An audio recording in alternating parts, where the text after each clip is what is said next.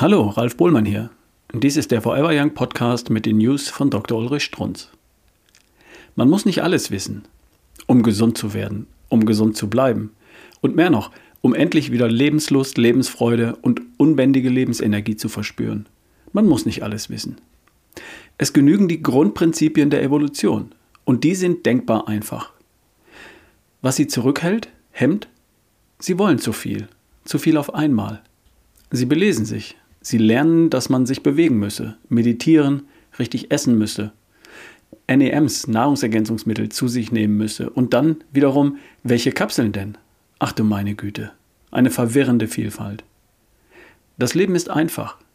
Sie könnten ja auch stufenweise vorgehen. Ist sehr wohl das Prinzip meiner Praxis.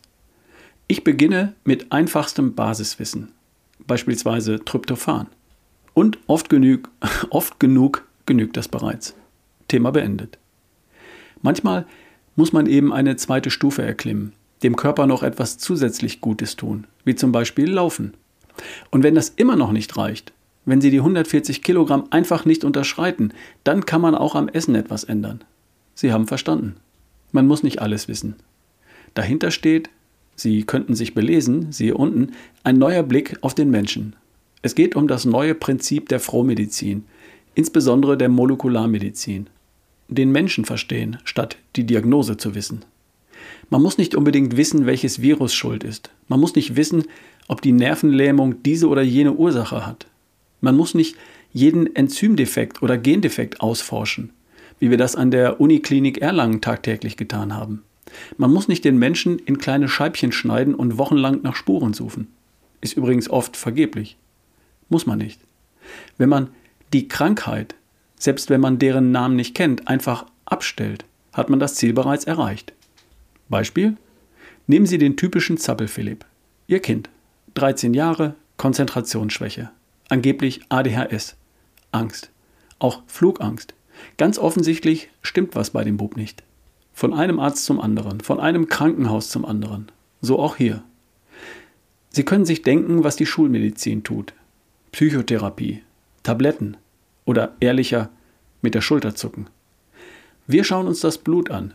Erste Stufe. Genügt meistens. Wir finden die tatsächlich für ADHS typischen Schwachstellen. Löcher, die werden gestopft.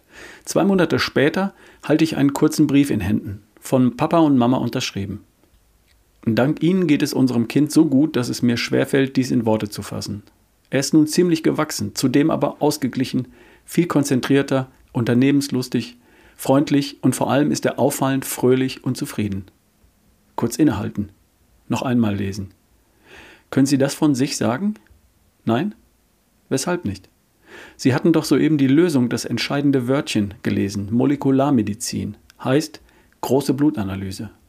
Konkret? Tatsächlich haben wir Blutwerte optimiert.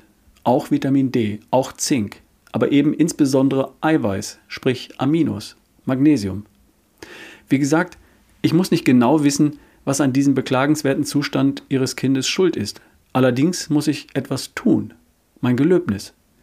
Die Praxis zeigt, hier genügt bereits Molekularmedizin. Ihre Briefe sind mir wichtiger geworden als jedes Lehrbuch. Hier zum Beispiel das Sätzchen, er ist nun ziemlich gewachsen. Ist Ihnen auch aufgefallen?